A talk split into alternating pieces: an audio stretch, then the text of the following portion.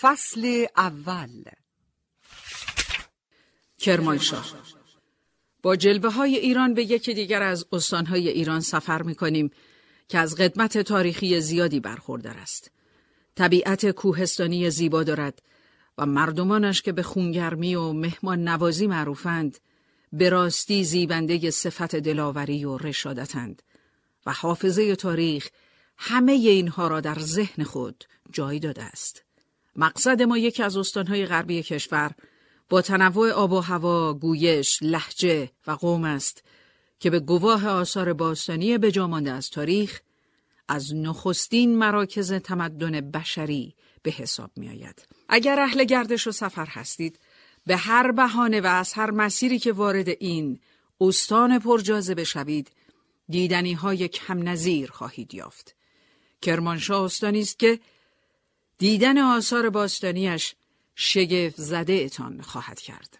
کوهستان‌های زیبایش میل به طبیعتگردی را در وجودتان زنده می‌کند و بازدید از بازارهای محلی و رنگارنگ مناطق مختلفش کامتان را با نان برنجی و روغن کرمانشاهی عطری متفاوت می‌بخشد.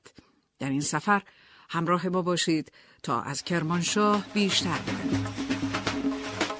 ويا وطن أواكي ويا وطن أواكي شندلقير وشيرينا شندلقير وشيرينا ويا وطن أواكي ويا وطن أواكي شندلقير وشيرينا شندلقير وشيرينا دشتي خشورنينا دشتي خشورنينا دشتي خشورنينا أوي كوسن أكي قوتن بالغلونا سينا آوی کوسن خاکی گوهر بلا گلان آسینا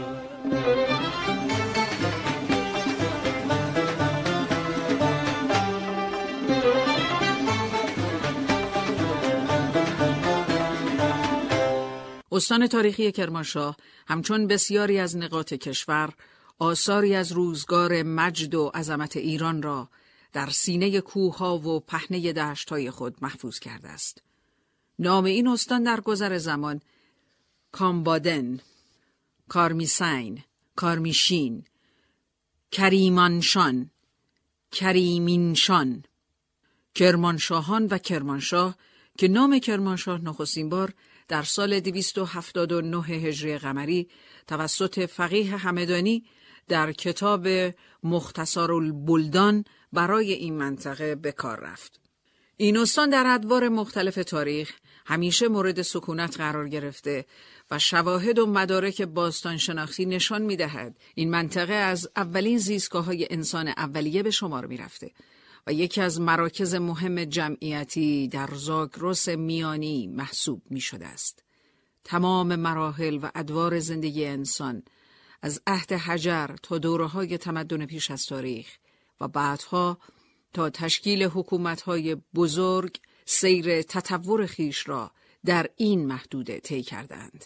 غار شکارچیان بیستون نکات جالبی درباره سابقه زندگی بشر دوران پارین سنگی در ایران روشن می‌کند. انسان غارنشین در حدود نه هزار سال پیش غار را ترک کرد و به زراعت، دامپروری و روستانشینی روی آورد. طبق سنگ‌نوشته‌های باقی مانده از دوران باستان، گنج دره هرسین، گاکیه و تپه سراب از نخستین روستاهایی است که حیات انسان غارنشین را تأیید می‌کند که سفالگری می‌کرد و صنعتگری می‌دانست. در هزاره چهارم پیش از میلاد این منطقه یکی از مراکز مهم تجاری و بازرگانی با شوش و بین‌النهرین بود. حضور نقش برجسته‌های این اقوام در سر پل زهاب از قدیمی ترین نقش برجسته های خاور میانه محسوب می شود. منطقه کرمانشاه به واسطه همجواری با دولت آشور پیوسته در معرض تهاجم دولت مقتدر آشور بود. در کتیبه های دوران آشوری از سرزمین های پارسوا، مادی ها و سرزمین نیشانی نام برده شده است. نیشانی یا نیشانی سرزمینی است که به اطراف کرمانشاه و ماهیدشت کنونی اطلاق میشد و به واسطه مراتع معروف خود برای پرورش و نگهداری اسب، مشهور بود. با شکلگیری نخستین حکومت‌ها این خطه یکی از مراکز مادی محسوب می‌شد که از این دوره یادمان‌هایی با ارزش مثل دژگودین در کنگاور بر جای مانده است. در این دوره کرمانشاه یکی از شاهراهای حیاتی ایران بود و جاده اکباتان به بابل از این استان عبور می‌کرد که بر رونق و آبادانی این منطقه افسوده بود. پس از انقراض هخامنشیان و در دوران سلوکی، مناطقی از کرمانشاه چون بیستون و دینور محل حضور کرتی‌های یونانی بود، اما دیری نپایید که اشکانیان آنها را شکست دادند و خود در این منطقه حضور پیدا کردند. نقش برجسته‌های اشکانی در بیستون بیانگر همین موضوع است و در این دوره بیستون یکی از مراکز مهم پادشاهی اشکانی بود. کرمانشاه در دوره ساسانی بیش از هر دوره دیگری از اعتبار و رونق برخوردار بود و به علت نزدیکی با تیسفون پایتخت ساسانی، یلاق تابستانی شاهان ساسانی بود. به کرات در اخبار مورخان اسلامی آمده است که خسرو اول در اطراف تاق بستان قصرهایی برای پذیرایی از فقفور چین، ورای هند و قیصر روم ساخته بود. با شکست ساسانیان توسط مسلمین، مردم این منطقه جزو اولین مردمانی بودند که به دین مقدس اسلام ایمان آورده و به ترویج آن پرداختند. مسجد عبدالله ابن عمر در ریجاب که یکی از قدیمی ترین مساجد صدر اسلام است، یادگاری است از آن زمان، در زمان خلفای عباسی. کرمانشاه یکی از چهار شهر مهم و معتبر دوران بود و هارون الرشید خلیفه عباسی بدین سامان توجه خاصی داشت، به طوری که سیاحان و جهانگردان از آبادانی و زیبایی شهر یاد می‌کردند. ابن هوقل و استخری از کرمانشاه به عنوان شهری زیبا که اشجار و آب فراوان دارد یاد می‌کنند. مقدسی این شهر را به همراه همدان، ری و اصفهان از چهار شهر معروف ایالت جبال معرفی می کند. در سده سوم هجری کرمانشاه در قلمرو و حکومت صفاریان قرار داشت. در قرن چهارم سلسله کوچکی از کردها به نام حسنویه در ولایات غرب استقلال پیدا کردند. مؤسس سلسله حسنویه که معروفترین این خاندان نیز بود، نزدیک به پنجاه سال حکمرانی کرد و قلعه بزرگ سرماج را مقر خود تعیین کرد. در سال چهارصد و چهل و یک سلطان طغرل سلجوقی صد هزار سپاهی برای تسخیر قلعه سرماج فرستاد که پس از چهار سال موفق به تسخیر قلعه شد.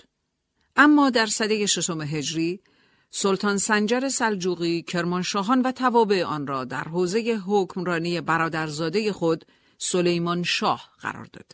در سده هفتم کرمانشاهان مثل مناطق خراسان و دیگر بخش‌های ایران از هجوم مغول آسیب فراوان دید، به طوری که سپاهیان هولاکو در این منطقه قتل و غارتی فجیع به وجود آوردند. ولی در زمان حکومت ابو سعید، یعنی اواخر دوره ایلخانی، این خطه مورد توجه قرار گرفت، به طوری که در زمان حکومت وی شهر سلطانیه چمچال نزدیک بیستون احداث شد. در این زمان همونطور که حمدالله مستوفی اشاره می کند، در قرن نهم و اوایل قرن ده هجری کرمانشاه مورد تجاوز عثمانیان قرار گرفت و آنها دو شهر هرسین و ماهیدشت را حکومت نشین حکومت خود قرار دادند. اما در زمان صفویه کرمانشاهان اهمیت و اعتبار زیادی پیدا کرد. در دوره سلطنت شاه طهماسب اول حکومتی به نام کلهور و در زمان شاه صفی حکومتی تحت عنوان سنقر و کلهور تشکیل شد که به خوانین زنگنه تفیض شد. در حقیقت از این زمان تجدید بنای کرمانشاه و تشکیل ولایت فعلی شروع می شود. در زمان حکومت زندیه، خوانین زنگنه و اهالی کرمانشاه نخست حکومت کریم خان را نپذیرفتند و کرمانشاه مدتی با محاصره و خرابی مواجه شد. در دوره قاجار، کرمانشاه اعتبار و اهمیت زیادی پیدا کرد. فتحعلی شاه در سال هزار و دویست و بیست و یک هجری قمری یکی از فرزندان خود به نام محمد علی میرزای دولت شاه را به سمت سرحدداری عراقین منصوب کرد و ایالت خوزستان را نیز ضمیمه قلمرو محمد علی میرزا کرد و کرمانشاه به یک پایگاه نظامی مجهز علیه دولت عثمانی تبدیل شد. در جنگ جهانی اول کرمانشاه به تصرف قوای عثمانی درآمد، ولی بعد از سقوط بغداد شهر از حضور دولت عثمانی تخلیه شد. کرمانشاه در زمان جنگ جهانی دوم به تصرف قوای نظامی انگلستان درآمد. استان کرمانشاه با چهارده شهرستان و مرکزیت شهر کرمانشاه حدود بیست و پنج هزار کیلومتر مربع مساحت دارد و هفدهمین استان ایران از نظر وسعت به شمار می رود. این استان از شمال به استان کردستان، از جنوب به استانهای لرستان و ایلام، از شرق به استان همدان و از غرب با مرز مشترکی بالغ بر سیصد و سی کیلومتر به کشور عراق محدود می شود. استان کرمانشاه که در قسمت شمال غربی کوه زاگرس قرار گرفته، بین فلات ایران و جلگه بین النهرین واقع است و همین موقعیت جغرافیایی باعث شده تا سراسر منطقه تحت پوشش قله ها و ارتفاعات رشته کوه زاگرس قرار گیرد.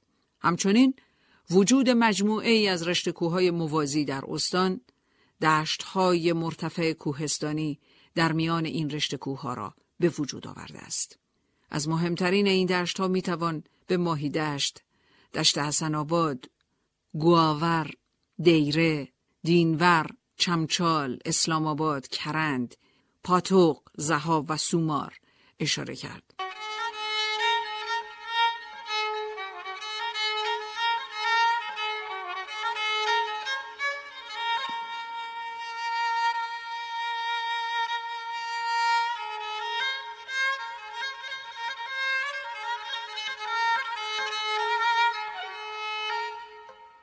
آب و هوای استان کرمانشاه تحت تأثیر جریان هوای مدیترانه‌ای و کوهستانی قرار دارد و به طور کلی باعث به وجود آمدن دو منطقه یرمسیری در غرب و سردسیری در سایر نواحی می شود.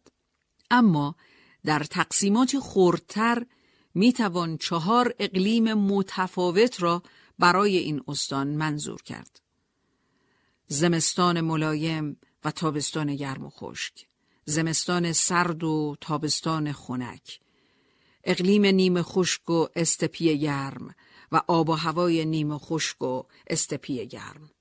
بر اساس نظریه زمینشناسان، استان کرمانشاه در دوران مختلف زمینشناسی بر اثر حرکت صفحه آفریقا عربستان به سمت صفحه ایران و در نتیجه پیدایش چین خوردگی و رسوبات دوران دوم و اوایل دوران سوم زمین شناسی تشکیل شده است. ارتفاعات و چاله‌های موجود در منطقه بعد از پیدایش تحت تأثیر عوامل فرسایشی خاک قرار گرفته است. جنس مواد تشکیل دهنده ناهمواری‌ها اغلب رسوبی و از نوع آهک است که نمونه بارز آن کوه بیستون و کوه پراوو است. از مهمترین کوههای این استان می توان اللهو، پراو، شاهو، کمرزرد، هزارخانی، پایین، دالاخانی و سسر را نام برد. بادهای مهم استان کرمانشاه عبارتند از بادهای غربی که اغلب در زمستان و بهار می‌وزند و رطوبت نسبی اقیانوس اطلس و مدیترانه را همراه دارند. بادهای غربی باعث بارندگی در منطقه می‌شوند. بادهای شمال که در فصل تابستان می‌وزند و در اعتدال آب و هوای بخشی از استان و کاهش گرمای آن مؤثرند. و دسته سوم بادهای سام یا سموم هستند که فقط در منطقه نوار مرزی می‌وزند و هوای منطقه را در تابستانها بسیار گرم و غیر قابل تحمل می سازند. بادهای سام همه ساله خسارتهای زیادی به جای می گذارند. در سراسر استان کوهستانی و پرآب کرمانشاه بالغ بر هفتصد و هفتاد چشمه و هفتاد و چهار سراب وجود دارد که این منطقه را به بستر مناسبی برای رودخانه‌های فصلی و دائمی تبدیل کرده است. اما استان کرمانشاه دارای چهار حوزه آبریز سیروان، شامل آب لیله، زمکان، آب زرشک، گاورود، اولیا و آب شمشیر. حوزه آبریز گاماسیاب یا گاماسی شامل رودخانه‌های گاماسیاب، جامیشان و دینور. حوزه آبریز قرهسو مشتمل بر رودخانه قرهسو، رازاور، مرگ، سیمره، اروندرود و هزارخانی و حوزه آبریز الوند که شامل رودخانه‌های الوند، دیره، گیلان غرب، غورسو. دیگر رودخانه‌های مهم این استان هواسان، کنگر و آب نعمت هستند. کردها از تبار ایرانی و بازماندگان قوم ماد هستند که پس از ورود به زاگرس با اقوام بومی آنجا لولوبیها پیوند برقرار کردند و زبان خود را در منطقه رواج دادند. فصل دوم. در این فصل مردم شناسی اقوام ساکن در این استان را مورد بررسی قرار می دهیم. کتیبه های ایرانی باقی مانده از تاریخ همگی از اتحاد دو قوم پارس و ماد در سرزمین ایران حکایت می کنند. قوم آریایی ماد که برای نخستین بار نامشان در حملات آشوریان به نواحی کردستان ذکر شده، از بیش از سه هزار سال قبل در کرمانشاه و کردستان و به طور کلی کوهستانهای زاگرس حضور داشتند.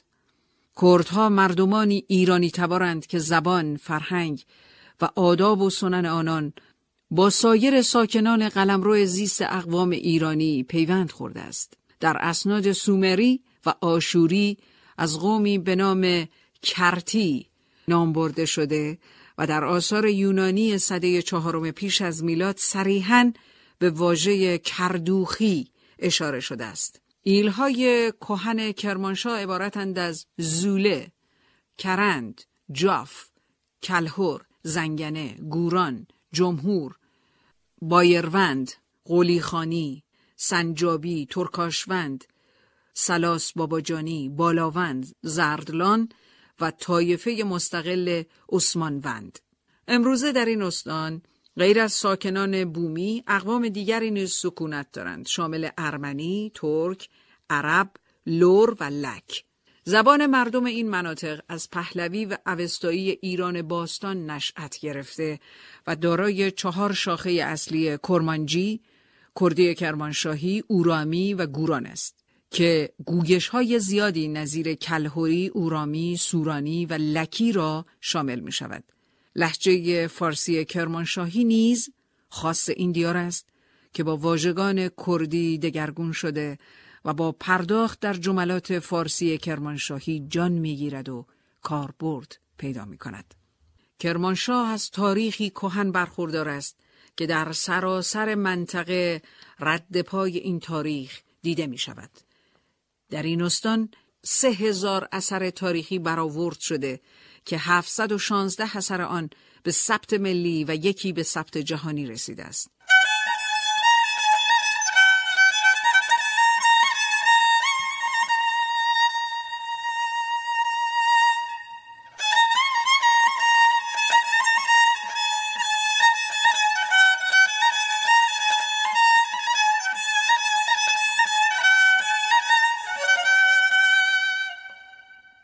در این فصل از جاذبه‌های گردشگری استان تاریخی کرمانشاه صحبت می‌کنیم و با توجه به وسعت تنها به ذکر چند نمونه از آثار باستانی این استان بسنده می‌کنیم. سنگ‌نوشته بیستون در شهر بیستون از توابع شهرستان هرسین و در سی کیلومتری شهر کرمانشاه واقع شده که بزرگترین سنگ‌نوشته جهان نخستین متن شناخته شده ایرانی و از آثار متعلق به سلسله هخامنشیان است. ارتفاع کلی این کتیبه هفت متر و هشتاد سانتی متر و طول آن بیست و دو متر است. علاوه بر تصاویری که بر این سنگ نوشته حک شده است، این بنا حاوی پانصد و بیست و پنج سطر از متنی به فارسی باستان است. در این متن مهم تاریخی، شرح پیروزی داریوش بزرگ بر گومت مغ و به بند کشیدن یاغیان به تصویر کشیده شده است. محوطه بیستون از آثار ملی ایران است و خود این اثر هم در سال دو هزار و شش میلادی به عنوان یکی از آثار تاریخی ایران در میراث جهانی یونسکو به ثبت رسیده است. این سنگ نوشته در ارتفاع چند ده متری از سطح زمین و بر دامنه جنوبی کوه پراو ساخته شده و با توجه به پلکان غیر قابل دسترسی که در قسمت بالایی کوه بیستون وجود دارد، احتمال می رود که سنگ تراشان از این راه برای رسیدن به محل استفاده می کردند و پس از پایان کار این پلکان را تراش داده و آن را بستند. سنگ نوشته بیستون بر سنگ‌هایی از جنس آهک ایجاد شده که از آثار لعاب مانند قهوه‌ای رنگی که بر سطح بنا وجود دارد به نظر می آید. در پایان کار برای افزایش طول عمر اثر تمام نمای آن را با اندودی ناشناخته پوشاندند. در نقش برجسته بیستون دو روایت به خط ایلامی، یک روایت اکدی و یک روایت به فارسی باستان وجود دارد که نشان از تکمیل بنا در هزاره‌های گوناگون است. در حاشیه جاده بیستون به کرمانشاه، نقش برجسته مرد نیرومندی پهلو داده بر پوست شیر نمایان است که مو و ریش مجعد دارد و بر پهلوی چپ زیر سایه درختی لمیده است. این تندیس که یادگار دوران سلوکی است، بر سکویی به طول دو متر و بیست سانتی متر قرار دارد. طول این مجسمه یک متر و چهل و هفت سانتی متر است و به طور برجسته از سنگ کوه تراشیده شده که از طرف پشت به کوه متصل است. سر این مجسمه دو بار کنده و دزدیده شده که البته توسط مسئولان میراث فرهنگی پیدا شد و امروز برای جلوگیری از آسیب بیشتر سر کنونی هرکول از جنس سنگ آهک ساخته شده و نصب شد و سر اصلی در گنجینه میراث فرهنگی نگهداری می شود. اما در قسمت عقب مجسمه نقوش و کتیبه‌ای به زبان یونانی قدیم بر سنگ نقش شده که صد و پنجاه و سه سال قبل از میلاد را نشان می دهد. فرهاد تراش یا فرهاد تاش اثری است که در جهت غربی نقش برجسته مشهور داریوش در سینه کوه بیستون حجاری شده است. دیواره ای عظیم به ارتفاع تقریبی چهل و پنج متر و عرض حدود دویست متر. حجاری این اثر مربوط به دوره ساسانیان است که گویا قرار بر احداث کاخی در آن زمان بوده که با مرگ پادشاه نیمه کار رها می شود. این اثر که منتسب به فرهاد کوهکن است، به عنوان یکی از آثار ملی ایران به ثبت رسیده و رد پایی در افسانه ها دارد. در منظومه خسرو شیرین، اثر نظامی از مردی به نام فرهاد سخن به میان می آید که عاشق زنی به نام شیرین بوده. بر اساس آن افسانه، خسرو پرویز به فرهاد دستور می دهد که دور کوه بیستون را برش بزند تا به آب برسد و اگر موفق شد می تواند با شیرین ازدواج کند. پس از سالها و حذف نیمی از کوه، آب پیدا می شود و در این بین خسرو به فرهاد خبر می دهد که شیرین درگذشته است. فرهاد پس از شنیدن این خبر تبر را به بالا می اندازد و در اثر ضربه تبر در جا می میرد. سنگ بلاش با نقش برجسته بلاش که به عنوان یکی از آثار ملی به ثبت رسیده، مربوط به دوره اشکانیان است و در بیستون واقع است. پیکره گودرز که تصویر یکی از شاهان اشکانی را بر دامنه کوه بیستون نشان می دهد. در این اثر پیکره گودرز به سیمای سواری زره‌پوش بر اسبی سوار شده و با نیزه‌ای بلند به سواری دیگر حمله کرده و او را از اسب واژگون کرده است. این نقش برجسته کنار نقش برجسته مهرداد دوم پادشاه دیگر اشکانی کنده شده است. یک کتیبه یونانی بالای این نقش برجسته وجود دارد که سوار زره‌پوش را گودرز پسر گیو معرفی کرده است. بخشی از این اثر هنگام ساخت کتیبه شیخ علی خان زنگنه از بین رفته است.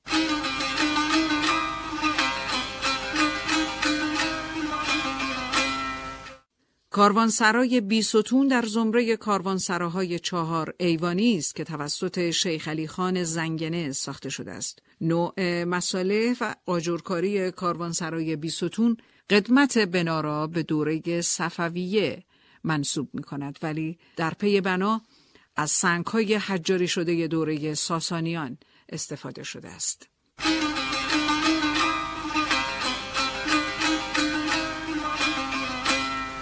تاق بستان که به کردی کرمانشاهی تاق و سان به معنای تاق و سنگ هم گفته می شود، مجموعه ای از سنگ نگاره ها و سنگ نوشته های دوره ساسانیان است که در شمال غربی شهر کرمانشاه واقع شده است.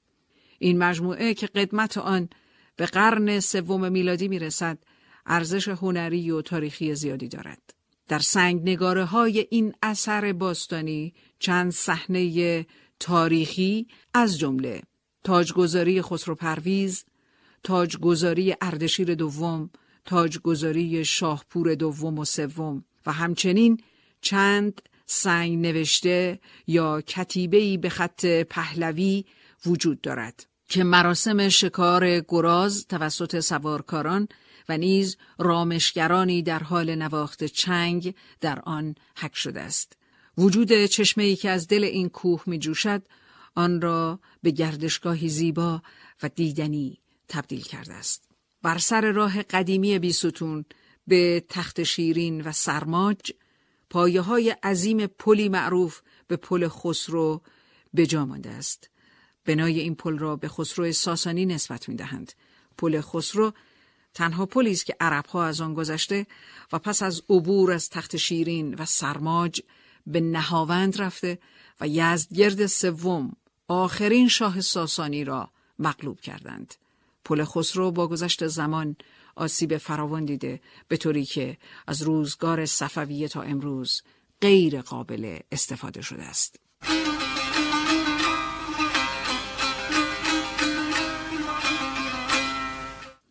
شمال حجاری داریوش در بیستون آثار بنایی از دوره پارتی باقی مانده که متعلق به پرستشگاهی در زمان اشکانیان بوده است.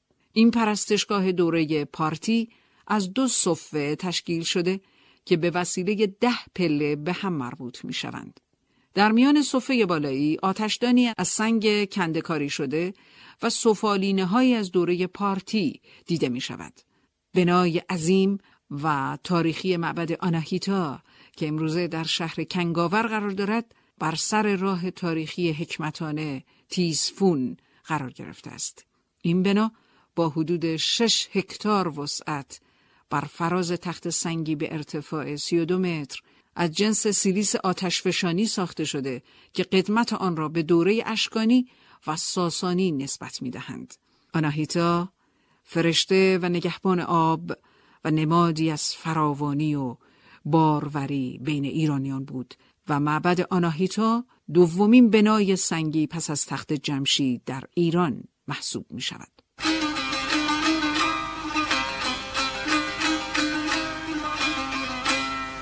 مسجد جامع کرمانشاه از آثار قابل توجه اواخر دوره زندیه است که در سال هزار و صد و نود و شش هجری قمری توسط شیخ علی خان زنگنه به جای مسجد قدیمی تری بنا شده است. آنچه از بنای قدیمی مسجد باقی مانده بخشی از شبستان ستوندار و هشتی ورودی است.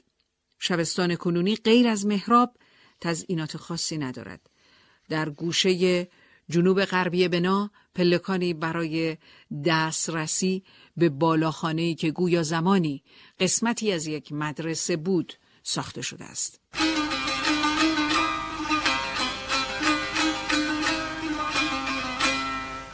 تکیه معاون الملک که در لفظ عامه به تکیه معاون مشهور است.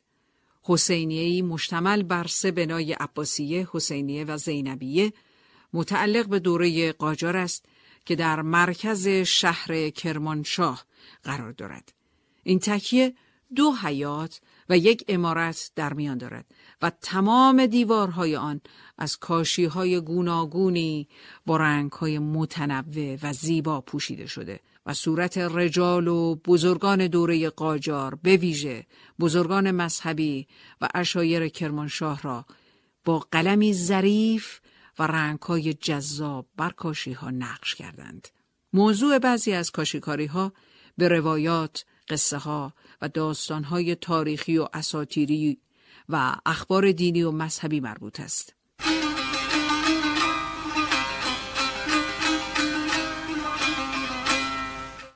بارگاه حضرت سلیمان، وقایع صحرای کربلا و عاشورا و داستان رستم و سهراب. امروز بخشی از بنای تکیه معاون الملک به موزه مردم شناسی کرمانشاه اختصاص داده شده است.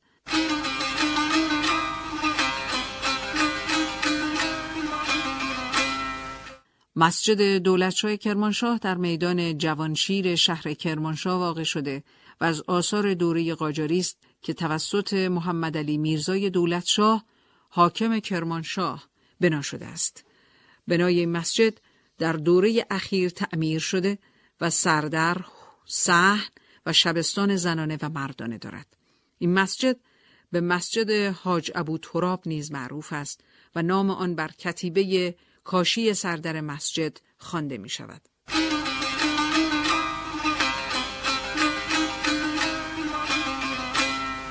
مسجد عمادالدوله از دیگر آثار متعلق به دوره قاجار است که در شهر کرمانشاه ساخته شده. این مسجد به صورت چهار ایوانی بنا شده و مشتمل است بر سردر، صحن، ایوان، شبستان، ستوندار و حجره‌های متعدد.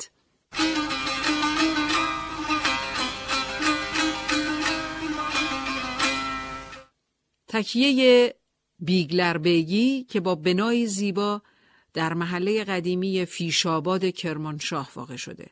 در دوره قاجار توسط عبدالله خان بیگلر بیگی ساخته شد و یکی از جاذبه های آن آینه‌کاری ایوان اصلی بناست. علاوه بر جذابیت معماری خاص دوره قاجاریه، در این تکیه باید از موزه هایی که در داخل آن ایجاد شده است اسم برد.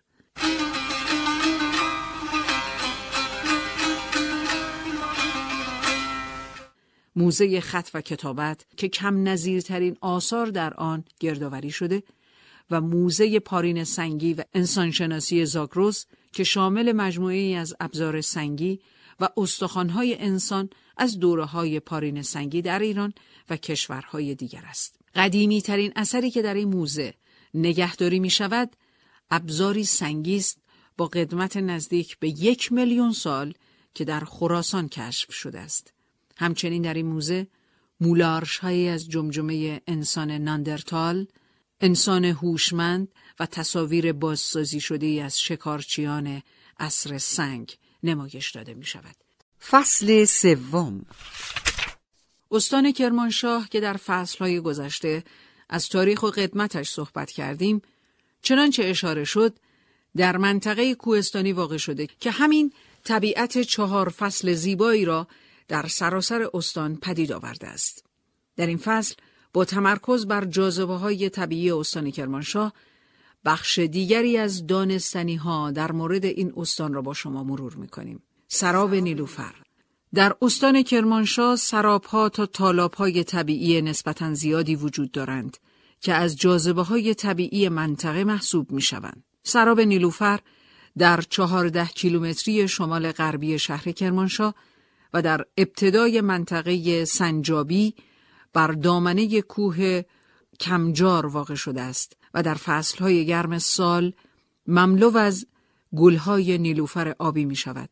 غنچه ها و برگهای این گل زیبا که قسمت‌های زیبایی از سطح آب تالاب را می‌پوشاند، چشم‌انداز بسیار زیبایی برای بینندگان به وجود می‌آورد.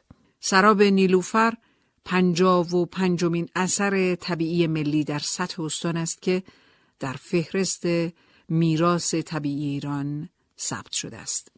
سراب مریم نگار، سراب دیدنی مریم نگار یکی از زیباترین و بکرترین نقاط گردشگری استان کرمانشاه است و طبیعت پیرامونش زیبایی‌های بی حد و حصری دارد. سراب مریم نگار در حد فاصل شهر بیستون به سنقر و در مسیر جاده منطقه کرکسار قرار دارد. وجود درختان سر به فلک کشیده در سراب مریم نگار و جوشش آب چشمه طبیعتی بکر و دست نخورده به گردشگران نشان می دهد. اواسط بهار تا اواسط پاییز بهترین زمان برای سفر به این سراب زیباست.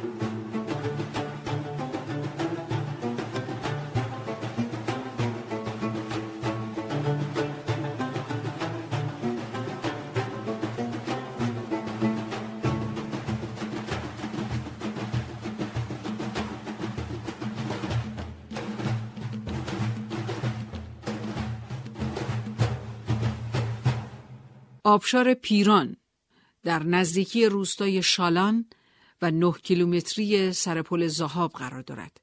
این آبشار با ارتفاعی حدود صد متر از فراز صخره‌ای بسیار عظیم به پایین سرازیر می شود. در نزدیکی این آبشار ویرانه‌های قصر یزدگرد قرار دارد که قدمت آن به دوران ساسانی می رسد. از جمله جاذبه‌های این آبشار فرود کوه نوردان از بالای صخره و ارتفاعات آبشار به پایین است، به طوری که هر سال تعداد زیادی کوهنورد به این منطقه زیبا سفر می کنند. آبشار پیران در لیست میراث طبیعی کشور ثبت شده است.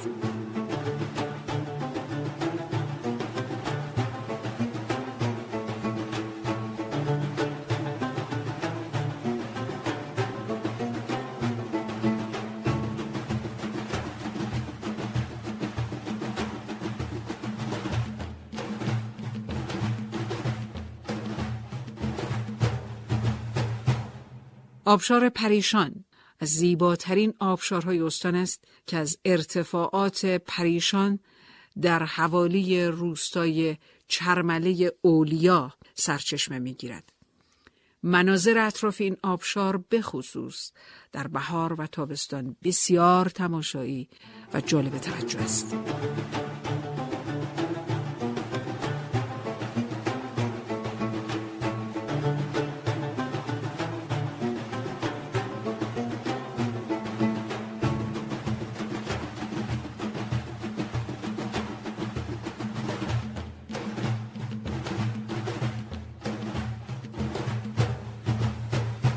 آبشار دریبر از جاذبه‌های طبیعی شهرستان پاوه است که لابلای پیچ‌های تند جاده نوسود به پاوه زیبایی خاصی به منطقه داده است. این آبشار زیبا پس از ریزش از چندین ارتفاع کوتاه و بلند به رودخانه پاوه رود و سپس به رودخانه سیروان می‌پیوندد. در ورودی مجموعه تاریخی تاق بستان، درخت چناری با ارتفاع حدود سی و هشت متر و قطر حدود نه متر قرار دارد. این درخت علاوه بر ارزش ژنتیکی، دارای ارزش فرهنگی و تاریخی نیز هست، به طوری که در فرهنگ عامه به درخت رحمت شهرت دارد. این چنار قدیمی بعد از چنار هزار ساله ابرقو دومین درخت کهنسال کشور است و در ادبیات عامه آن را به دوران ساسانی و افسانه شیرین و فرهاد نسبت می‌دهند. دره ریجاب واقع در صد و هشتاد کیلومتری غرب کرمانشاه از کانون‌های مهم گردشگری استان کرمانشاه است.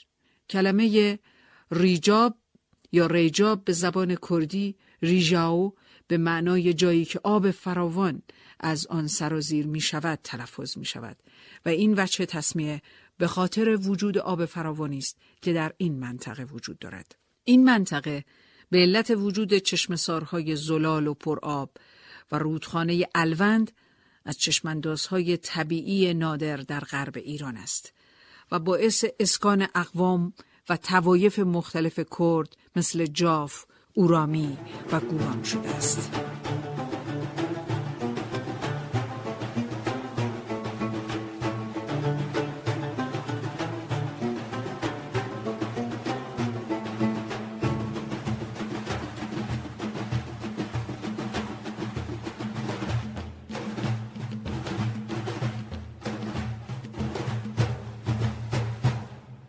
منطقه زلزرد با سی و نه هزار هکتار وسعت یکی از مناطق مهم زیستگاهی گونه‌های نادر گیاهی و جانوری در سطح استان و کشور به شمار می‌آید.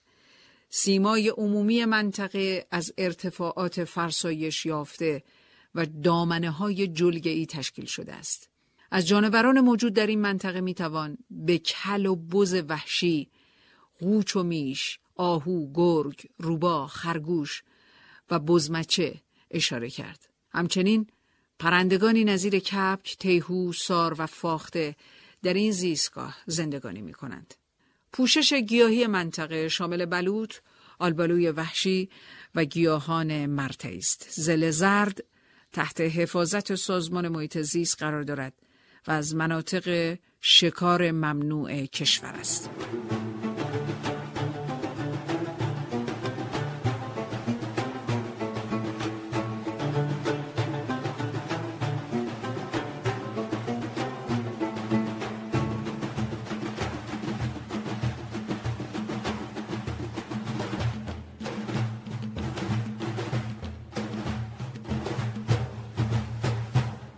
یکی دیگر از مناطق حفاظت شده این استان منطقه فلاجه بین استانهای کرمانشاه و ایلام است. این منطقه دارای اقلیم نیمه خشک و معتدل است و با وجود داشتن جنگل‌های وسیع و با ارزش بلوط ایرانی زمینه فعالیت‌های علمی و گردشگری را در این منطقه فراهم آورده است.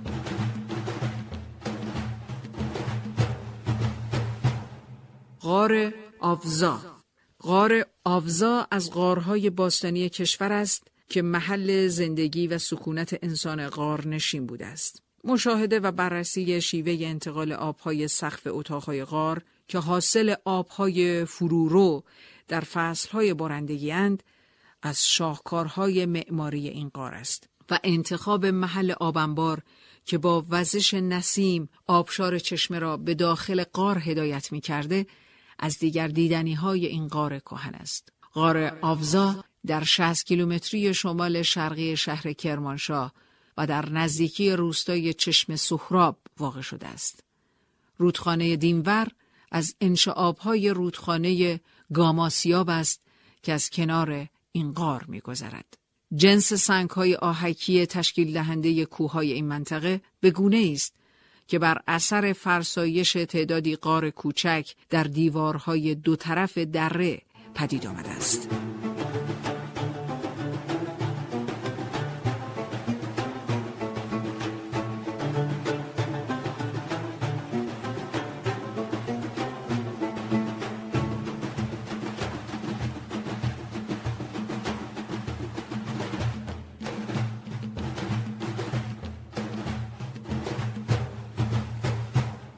غوری قلعه از زیباترین و با ارزشترین غارهای آبی جهان با شصت و پنج میلیون سال قدمت است. این غار با تلاش غارشناسان و جانورشناسان انگلیسی و فرانسوی کشف شد و آنها ششصد و بیست متر از عمق غار را طی کردند تا به نقطه‌ای که آب هم سطح سقف غار بود رسیدند و البته با تصور اینکه این نقطه انتهای غار است بازگشتند. بر اساس گفته اهالی محلی روستاییان این غار را سالها قبل از این گروه پژوهشگر شناسایی کرده بودند. در عمق هزار متری غار تالاری وجود دارد که زیباترین حوضچه آبی جهان در آن توجه همه را به خود جلب می کند. در این محوطه قندیل‌هایی به شکل پرده‌ای وجود دارد که با دست زدن به هر کدام از آنها صدای شبیه یکی از آلات موسیقی به گوش می رسد. به همین دلیل این محوطه را تالار بتهوون نامگذاری کردند. این غار زیستگاه گونه‌ای نادر از خفاش به نام گوشموشی است که باعث توجه بسیاری از جانورشناسان دنیا شده است. عمق حوضچه‌های این غار به چهارده متر میرسد. همچنین دمای داخل غار هفت تا یازده درجه است که در تمام فصل‌های سال ثابت است.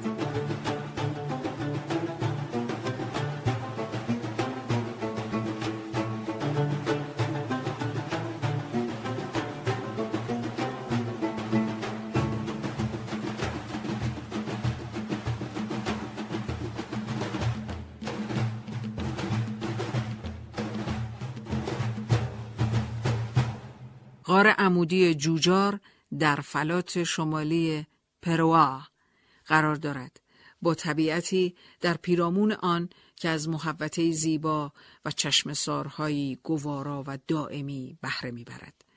غار جوجار ساختاری متفاوت با بسیاری از غارهای عمودی موجود در کشور دارد که ورود به آن نیازمند استفاده از تکنیک‌های کار با طناب است و حتی در قسمت‌های از آن باید از معابر یخی صعود کرد. در انتهای بسیاری از فرودها با حوضچه‌های مملو از آب سرد مواجه می‌شویم که عبور ایمن از آنها تنها با بهره‌گیری از طناب و تکنیک‌های تراورس میسر است. در جریان فعالیت تیم اکتشاف این غار تاکنون صد دهانه ورودی برای غار کشف شده که بعضی از این دهانه‌ها عمقی بیش از صد متر دارند. دمای این غار بسیار سرد است و به حدود دو درجه بالای صفر می رسد. با توجه به کوهستانی بودن استان کرمانشاه، غارهای زیادی در این منطقه وجود دارد که همه از قدمت زیادی برخوردارند و بعضی به دوران سوم زمین شناسی تعلق دارند.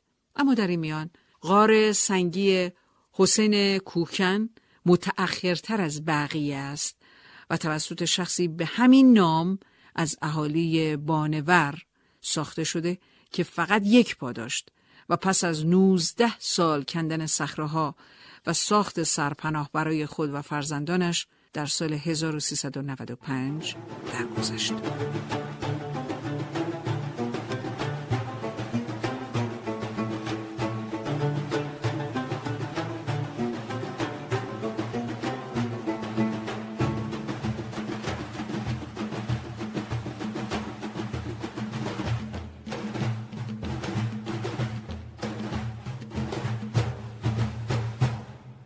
باغ پرندگان صدف یکی از جاذبه‌های گردشگری استان کرمانشاه است که در دهه اخیر ساخته شده. این مجموعه که در کمربندی شهر کرمانشاه قرار دارد، دارای مساحت دو هکتاری است و در آن سی هزار پرنده در قالب صد و سی گونه نگهداری می شود. و از همین رو یکی از بزرگترین باغ‌های پرندگان خاورمیانه به شمار می آید. در این مجموعه پرندگانی مثل قوی سفید، توکان، شترمرغ، فلامینگو، طاووس آفریقایی، قرقاول آمریکایی، پرندگان شکاری، توتی و جغد نگهداری می شود.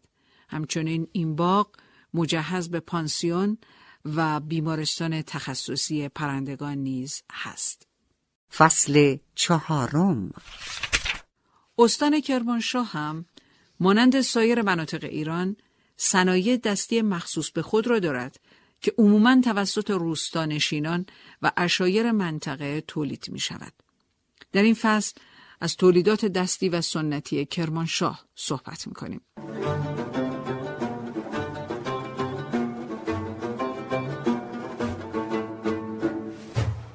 صنعت چرمسازی اغلب در مناطقی رشد می کند که دام و احشام فراوان داشته باشد. استان کرمانشاه به خاطر شرایط اقلیمی از گذشته تا کنون محل پرورش دامهای فراوانی بوده و به همین دلیل این منطقه از مراکز مهم تولید چرم مرغوب ایران محسوب می شود.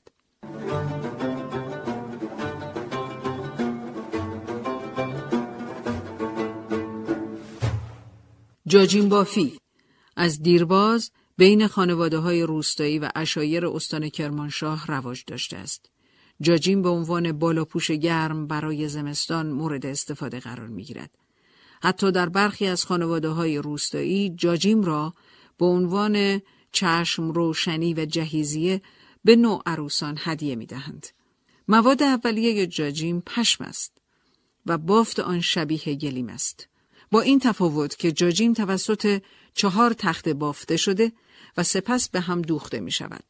در منطقه اورامان و سلاس زنان جاجیم هایی را با نقوش متنوع و جنس مرغوب می بافند که در نوع خود کم نظیر است. یکی دیگر از صنایع دستی این استان پرده بافی است که بین خانواده های روستایی و عشایر رواج دارد. برای بافت پرده از همان دستگاهی استفاده می شود که در موج بافی به کار می رود.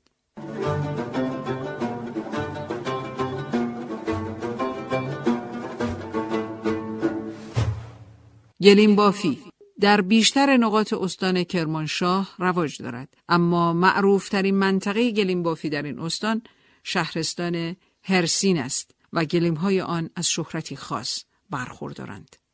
وجود مراتع مساعد جهت پرورش دام که تأمین کننده الیاف تازه برای بافت گلیم است، مهمترین دلیل برای رواج گلیم بافی در این منطقه است. نقش های چشمه نظامی، درخت و لانه گنجشک و نیز مرغابی، مار، عروسک، قیچی، خطوط افقی و عمودی و نقش قرقره راهراه، پنجه گربه، قاچ خربوزه، گل ترمه و سوزنی از جمله نقوشی هستند که در گلیم‌های این استان دیده می‌شوند. همچنین در بافت زمینه گلیم‌های هرسین نشانه‌های بسیاری از آمیزش تمدن و فرهنگ‌های مختلف به چشم می‌خورد.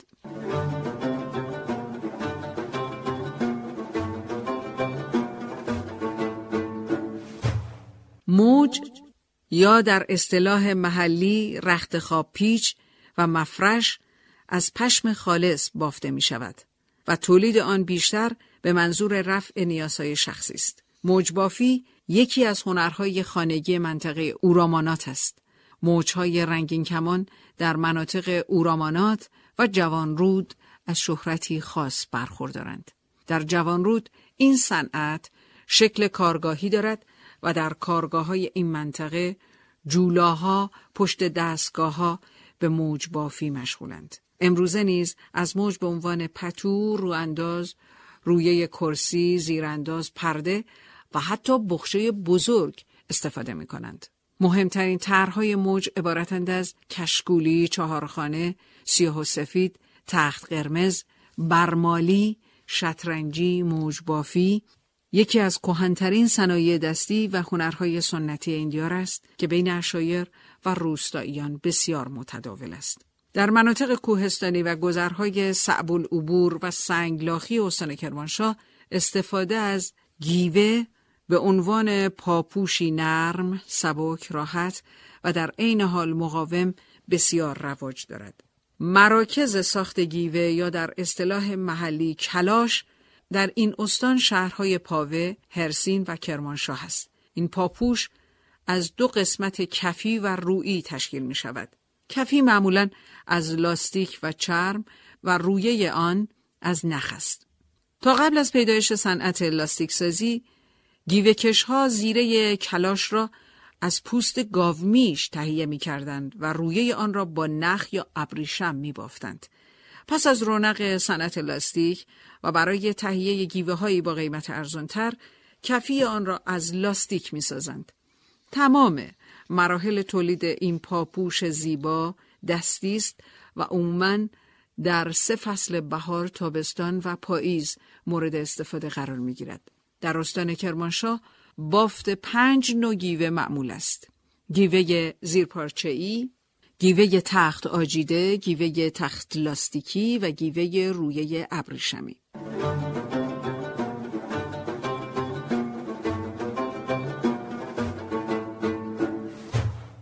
نمدمالی از جمله هنرهای سنتی و قدیمی بین عشایر کرمانشاه است. در گذشته انواع پوشش پشمی و زیرانداز حتی زین اسبها را از نمد تهیه می کردند.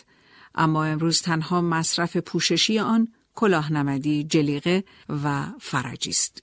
کاربرد نمد بین عشایر کوچرو بیشتر است و بین این مردم با نقش‌های رنگین در کف سیاه چادرها یا بردوش چوپانان خودنمایی می کند. نمدهای زیرانداز معمولاً به دو رنگ سیاه و سفید بافته می شود.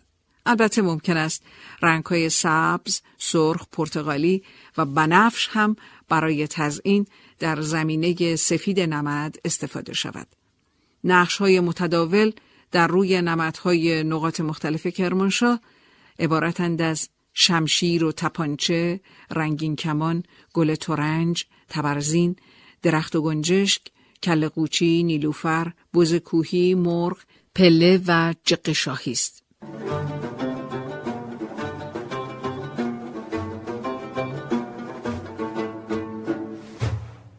چیق یا چیخ عبارتند از حصیری به پهنای تقریبی صد و پنجاه سانتی متر که روی آن نقش‌های متفاوتی با نقش‌های پشمی رنگارنگ ایجاد می‌شود.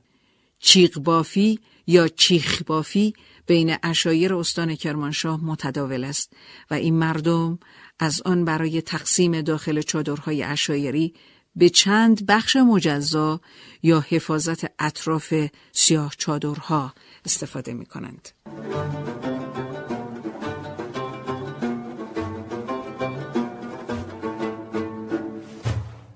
هنر قلمزنی در این استان روزگاری جلوه‌ای خاص داشته و قلمزنان بزرگی در این خطه فعالیت می کردند و هنرمندان قلمزن کرمانشاهی با الهام از آثار تاریخی دوران هخامنشی و ساسانی و طبیعت منطقه آثار هنری عظیمی را خلق کردند.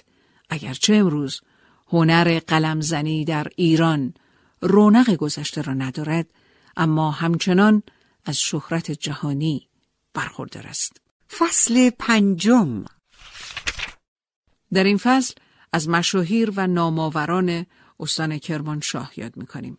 شیخ علی خان زنگنه، وزیر اعظم شاه سلیمان صفوی و از بزرگان ایل زنگنه بود که در زمان شاه عباس دوم به عنوان حاکم کرمانشاه منصوب شد.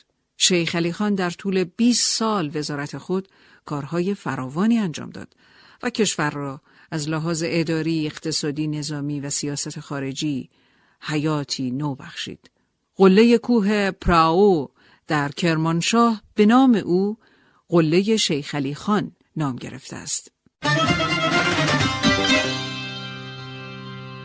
رحیم مؤینی کرمانشاهی، فرزند کریم خان مؤینی ملقب به سالار معظم و نوه حسین خان مؤین الرؤیا، نقاش، روزنامه‌نگار، نویسنده و شاعر کرمانشاهی بود که همزمان با اشغال نظامی ایران و سقوط رضا شاه فعالیت سیاسی خود را نیز آغاز کرد و با نوشتن مقاله‌های تند مخالفت خود را با شرایط حاکم اعلام می‌کرد. از او چهار مجموعه شعر به یادگار مانده است. آیت الله سید مرتضی نجومی، فرزند آیت الله سید محمد جواد نجومی بود و بر اساس شجره‌نامه‌ای که از ایشان باقی مانده، سلسله سیادت او به امام چهارم شیعیان علی ابن الحسین علیه السلام میرسد. آیت الله نجومی در نجف تحصیل کرد و در حالی به درجه اجتهاد رسید که از برترین های هنر خوشنویسی هم بود. آیت الله نجومی در نخستین گرد همایی و جشنواره خوشنویسان جهان برنده لوح تقدیر شد و نیز به عنوان چهره ماندگار ایران در عالم هنر مورد تقدیر قرار گرفت. میر جلال الدین کزازی، استاد دانشگاه، نویسنده، مترجم، شاهنامه پژوه و پژوهشگر برجسته ایرانی و از چهره‌های ماندگار فرهنگ و ادب ایران است. او که دکترای ادبیات فارسی از دانشگاه تهران دارد، عضو هیئت علمی دانشکده ادبیات فارسی و زبانهای خارجی دانشگاه علامه طباطبایی نیز هست و با زبانهای فرانسوی، اسپانیایی، آلمانی و انگلیسی آشناست. از میر جلال الدین کزازی با تخلص زروان ده ها کتاب و نزدیک به سیصد مقاله به چاپ رسیده است. یدالله بهزاد ادیب و شاعر بود و علاوه بر این در هنر خوشنویسی دست داشت. او در شعر بیشتر به سبک خراسانی قصیده سرایی می کرد، ولی به سبک‌های عراقی، هندی و شعر نو هم می سرود. شهرام ناظری خواننده، موسیقیدان و ملودی پرداز ایرانی است. ناظری در بیشتر آثار خود از شعرهای مولانا بهره برده و طی سی سال فعالیت هنری توانسته سبک جدیدی از موسیقی آمیخته به ادبیات حماسی و عرفانی ایران به وجود آورد. شهرام ناظری تاکنون بیش از چهل آلبوم منتشر کرده است. در سال دو هزار و هفت میلادی از سوی دولت فرانسه نشان لوژیان دونور و در سال دو هزار و چهارده نشان شوالیه ملی لیاقت به وی اعطا شده است. پوران درخشنده نویسنده، تهیه کننده و کارگردان ایرانی است که با گرایش کارگردانی از مدرسه عالی تلویزیون و سینما فارغ التحصیل شده و دارای لوح افتخار درجه یک هنری از وزارت فرهنگ و ارشاد اسلامی است. در کارنامه کاری پوران درخشنده آثار سینمایی و مستند موفق زیادی دیده می شود. او تاکنون جوایز گوناگون ملی و بین المللی را از آن خود کرده است. احمد عزیزی سرودن شعر را از سالهای جوانی آغاز کرد که تا پایان عمر ادامه داد. اشعار عزیزی معمولاً با عرفان اسلامی آمیخته بود و تمجید از اهل بیت در بیشتر آثارش وجود داشت. مثنوی‌های وی غالباً با توصیف طبیعت آغاز می‌شد.